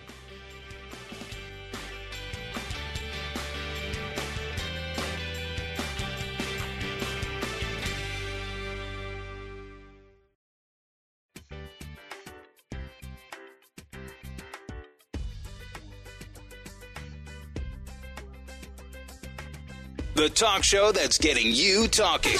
You're with Brian Kilmeade. One Sarmat missile, and that's it. The British Isles are no more. but we are serious people. And I am saying that seriously. They're accusing us of state terrorism. The UK also has nuclear weapons. No one will survive in this war. And that was from Russian TV. Uh, obviously, through a translation. Hi, everybody. Welcome back. Walter Russell Mead joins us now, distinguished fellow with the Hudson Institute, professor of foreign affairs and humanities at Bard, and Wall Street Journal columnist. Walter, welcome. Good to be here, Brian. Walter, I guess we're trying to pursue this this story about uh, another Russian warship that might have been hit and on the way to sinking right outside Snake Island. If that is indeed the case from a Neptune uh, missile, what what's the significance? Well, it would be another significant military setback for the Russians in a war that has been one disappointment and disaster for them after the next. What's the biggest surprise for them? The biggest surprise is that they have, uh, I guess, two. One, they have not been able to beat the Ukrainians on the ground. They thought they would just roll them. And the other is that the Western response has just been much tougher than they expected. Right, and now they might even be adding two new countries to NATO, and more forces are on NATO's border, NATO uh, NATO country borders. That's the nightmare scenario for Russia, and it's already happening. That's exactly right. They've brought on something worse than anything they could imagine. So you write too. The Biden administration is really on the line here. It would be a significant loss if they let Russia prevail in this or get significant land in the end that the Biden administration is, is saying, well, watching Ukraine in a war they never thought would happen. How did we miss it so bad? We watched 130,000 troops well up at the border. Did we really not think it would happen? Well, I think uh, you know they they thought by by two weeks before the war, the Biden administration understood just where Russia was, and we had great intelligence about that. But we really didn't think first that they would do it for months and then we thought the the administration's calculation was that within 72 hours of the attack, the Ukrainian forces would disintegrate. They really believed in a quick Russian win. And is that why we did offer Zelensky a way out? That's right, uh, and why we moved our embassy out of Kiev really quickly in a way that, uh, in retrospect, does not look good. You talk about before the war, the perception in the West at the in the governmental level was uh, Ukraine is a strategic and economic backwater. It was weak and corrupt, whose politics reflected shadowy struggles among oligarchs. Today, we think of Ukraine as a strong democratic state whose security is critical to European stability. What is the reality? Forget perception. They have shown great strength. They've had shown unbelievable resolve. They do have this incredible leader they've really they've really transformed themselves. There is a question if it's a long war, how well they can hold up, because a long grinding war like World War One or the U.S. Civil War will would test any country to the breaking point. So how well Ukraine can hold up in that circumstance, we don't know. Right. Uh, so the stakes, I, I, believe, are enormous. We're getting sending in thirty-three billion dollars more. Germany's Germany's now sending in howitzers and has now committed to the two percent minimum that the NATO requires to stay in the alliance. But they've always just said, "Now we're just going to be an economic power." That's all changed. So uh, right now we continue to flood weapons in. How does that? Uh, how does that figure into what Vladimir Putin will talk about May 9th on Victory Day? You know, this is anybody's guess what he's going to do on Victory Day, but it does look like Vladimir Putin is, uh, you know, is is beginning to look like a cornered rat. That is to say, you know, he is he is faced with a humiliating defeat in a part of the world that for him and the Russians who back him is absolutely critical to Russia's standing as a great power. And so the question is, what will what will the cornered rat do to survive in that situation? And that's really quite worrying because this is a cornered rat who has nuclear weapons. We're talking to um, we're, we're, talking to a very significant guest, uh, Walter Russell Mead, to try to put in perspective what this is. I'm heartened by the fact, Walter, that the American people, by almost all the polls, see how significant Ukraine is. They're not saying it's 6,000 miles away. What do I care? We know we have issues here. We might be heading to a recession. Why do you think the American people seem to understand this conflict and the need for it so much, when in the past they've lost interest or didn't see the reason why? Well, I think uh, Putin has been very helpful in, in that he broke the basic law of international relations. You don't change boundaries by force. He's behaved in a monstrous way in Ukraine, and his forces have been beyond the pale. At the same time, uh, many Americans remember the Cold War. They remember what it's like to have uh, a nuclear superpower in Russia controlled under a relentlessly hostile dictator. They can see all that, and they know that we're better off dealing with this in Ukraine than we would be dealing with an energized, supercharged Russia that has reconquered Ukraine. I want you to hear what Jack Keane told me this morning about his assessment of where we're at and how the oil embargo that the EU could be putting in place would affect this whole uh, conflict. Cut 19. This is absolutely one of the miscalculations that Putin made. He, he, certainly underestimated the unity that the West would have as a result of his invasion into Ukraine. And you see it uh, on the sanctions and how tougher they're getting, and now actually dealing with something that's going to hurt the Europeans and that is an embargo on oil and eventually uh, something to the same effect on, on, on gas. That could not have even been, been conceived of a couple of months ago, the Europeans moving in that direction. Do you believe they will? We know that everyone's cutting back significantly. We have said zero. We're going to zero uh, Russian oil and gas. Do you believe that the European Union uh, will do what they say outside Hungary? Well, you know, they have right. They have to decide by unanimous vote, and Hungary has said it's against it. Now they're looking for ways to persuade the Hungarians to go along. So we'll see. Uh, we should realize too that there's two separate issues here: oil and gas. And oil is in some ways the easier one for the Germans to to embargo. Uh, gas would be tough, but they're working they're working on it. Europe has really behaved in this crisis far better than it has done in anything really since the end of the Cold War. You know, I'm thinking long term, uh, Walter. This might be this this huge conflict might enable us to truly pivot to China because the Rus- the Europeans will finally understand they have to take responsibility with our leadership of their own security and that the Russian threat is real. We could say it over and over again. All these presidents have had the same complaint. Now they get it. So if they provide their own security and their own and they start funding their own defense, that may allow us to really square off with our number one economic and military foe. Don't you agree? I think that's possible. I also think that the both the Russians and the uh, sorry the Europeans and the Americans continue to wake up to China. That China has been a big supporter of Russia in this war. China has not criticized anything Putin has done in the war. And this is waking people up to just what we face. Possibly, uh, I think that that's correct. Now we hear that China had some overflights a couple of days ago uh, over Taiwan. But if you're China, from the best you can understand, from the context you may have, and and what you know about them, are they less or more likely to pull off this invasion of Taiwan after watching what happened with Russia and Ukraine? Well, I think they're they're clearly very seriously rethinking now just what the Western response to an invasion would be and how much it would cost them. And we're reading about surveys they're doing. They're trying to understand what the impact of sanctions like the ones put on Russia would have on China and how that would how that would increase the economic cost. So they're definitely thinking. Um, and you know, at the same time, there's been a lot of stuff in the press lately that the U.S. Navy and our forces are really not prepared to help Taiwan in the way we've helped Ukraine. Um, you know, we don't have the infrastructure in place to do that. So we've really, you know, that we've got to move very, very quickly because the Chinese will also be looking at that gap. Why do you think they view us as a threat?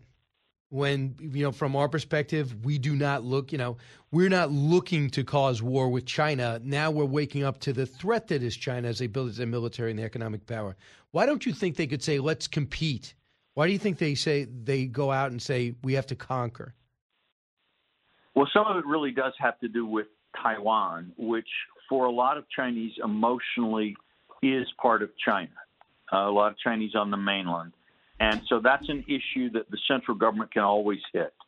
We should also look their their economy is slowing down. The central government is facing a lot of protests over problems in the real estate sector. Their stock market is not doing great. Their COVID policy is unpopular. So, you know, having a foreign enemy can always be helpful when you've got a lot of domestic trouble. So you know, create that enemy, get the people galvanized uh, who the problem is. I guess that's it. Part of their slowdown, Walter, has to be the fact that they they locked down 25 million people in Shanghai and millions more in Beijing and had Hong Kong locked down too. A total overreaction for what we know about COVID 19. Don't you agree? Yeah, I think they're, you know, this is a problem they've got that Xi Jinping has staked his personal prestige on uh, the zero COVID policy. And clearly, in the past, that zero COVID policy reduced deaths in China. But with Omicron, which is you know much more uh, contagious, the cost of that zero COVID policy are rising rapidly. And but the Chinese government, because it's committed itself to this, you know, and the and the all-powerful Communist Party of China has said this is the way. They they're having a very hard time thinking through changes in policy. Uh, and Walter, lastly, just to pivot back to Russia, you know, there's a story. There's two stories out. One that we played a role in providing the intelligence that, that ended up the deaths of 12 Russian generals, and we provided the intelligence to allow Ukraine to blow up the number one warship in the Russian Navy. And if that that is now public, although I love that we're doing it, I see the objective of being right. How do you feel about this being public and pushing an unstable, seemingly unstable leader like Vladimir Putin with nuclear weapons to the brink? Do you see a danger in that? Well, of course, there's a danger. Um, it's it's hard to tell, you know, what other messages are going through. I mean, I'm pres- hopefully the U.S. is explaining to Putin on a number of channels that for him to go nuclear, say to use a tactical nuclear weapon in Ukraine, uh, would would create even more blowback and even more of a crisis. But by pushing Putin into a corner and then advertising the degree to which the Americans are helping Ukraine, we're clearly turning this into a very, very high stakes international crisis. And it's, it's I hope we win. I hope we're ready for it, and I hope we win. But that last, your latter point is clumsy, don't you think? Well, again, we'll have to see what you know. Is there a plan behind the plan? I don't know, but yes, it's high stakes. It's it's doubling down on something that could lead to the kind of confrontation we haven't seen since, say, the Cuba Cuba Missile Crisis of the early 1960s. And going back to Secretary of Defense Austin says one of the things we want to do is have a weakened Russia, so we don't have to deal with this again in a few years. Right. I love that sentiment. That's the main reason why it matters. But saying it publicly, if it's a tactic, okay. But if it's just not well thought out, Yep. I, I have a problem with that. What do you think? Is it a tactic? I, I I agree with you completely there, Brian. Um, it's you know if they have a carefully calibrated plan and these public statements are part of a larger plan to uh, to take you know to really use this crisis to push Putin back, great. But if this is kind of you know casual, feeling the exuberance of the morning and uh, moment and letting off steam, they're actually making the situation much more dangerous. It's always great to talk to you. Walter Russell Mead, thanks. Uh, and I look forward to your book, The Arc of a Covenant. It's available for pre order right now, uh, and it's going to be out July 5th. Thanks, Walter. Great. Thank you, Brian. You got it. Talk to you again soon. I'm going to back to wrap up this hour and give you the latest. We're still following that story about that Russian warship that might have been hit by uh, Ukrainian surface to air missiles. That's going to be great. And we'll be also uh, exploring mysterious fires that are popping up in Russia. You listen to the Brian Kilmeade Show. We also uh, will try to squeeze in some calls 1 866 408 7669. Learning something new every day on the Brian Kilmeade Show.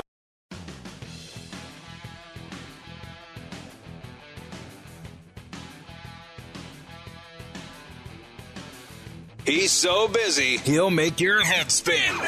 It's Brian Kilmeade. Roe is over two to one in approval. And Alito and them said, we don't care. We're not fair, and we don't care. And all the Democrats are going to do is sit around and talk about veganism and pronouns. And to some extent, that is a justified opinion that they have. That is uh, James Carville talking about uh, how how uh, poorly the Democrats are playing this, and the fact is the Supreme Court should not be worrying about popularity. It should be doing talking about the Constitution.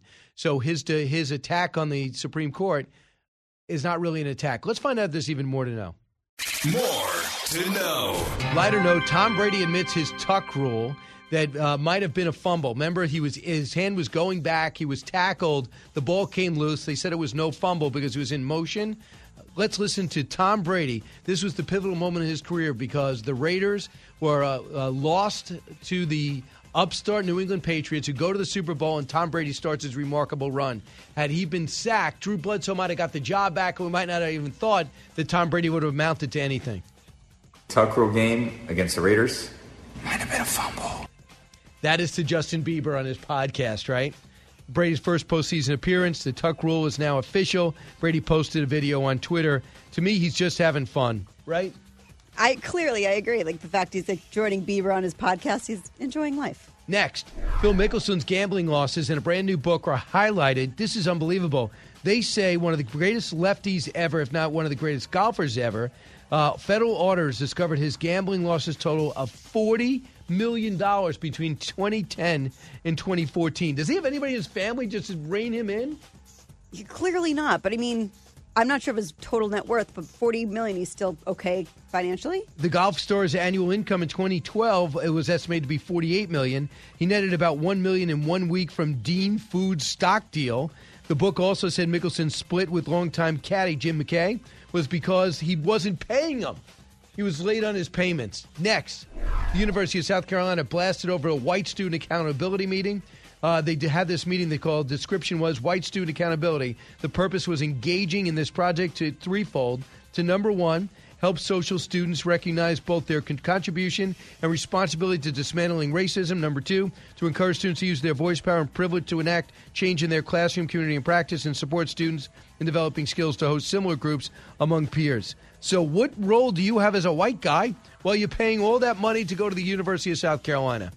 Well, apparently the university gave a statement to Fox saying the accountability group was part of a students' project and was not part of an officially sponsored collegiate uh, college of social work activity. The TPUSA chapter president at the University of South Carolina says it's just very sad and disappointing that the university would organize an event that promotes legitimately racist ideas. Next. Oh, my goodness. That's it? Is that what this music means? It means, you know, it is it. That is all we need to know. That's all we need to know, and uh, it's time for you to promote what's going to be on One Nation. Oh, on One Nation, we're going to have Jon Taffer. We're going to have Robert O'Brien. We're going to have the president of the Heritage Foundation and Chris Rufo to talk about where the corporations are. Why are they standing up and taking on Roe versus Wade? I'll tell you. One o'clock, eight o'clock.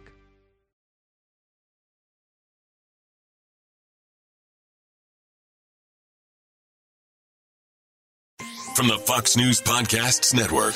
I'm Ben Domenech, Fox News contributor and editor of the Transom.com daily newsletter, and I'm inviting you to join a conversation every week. It's the Ben Domenech Podcast. Subscribe and listen now by going to FoxNewsPodcasts.com. Listen to the show ad free on Fox News Podcast Plus, on Apple Podcast, Amazon Music with your Prime membership, or subscribe wherever you get your podcasts.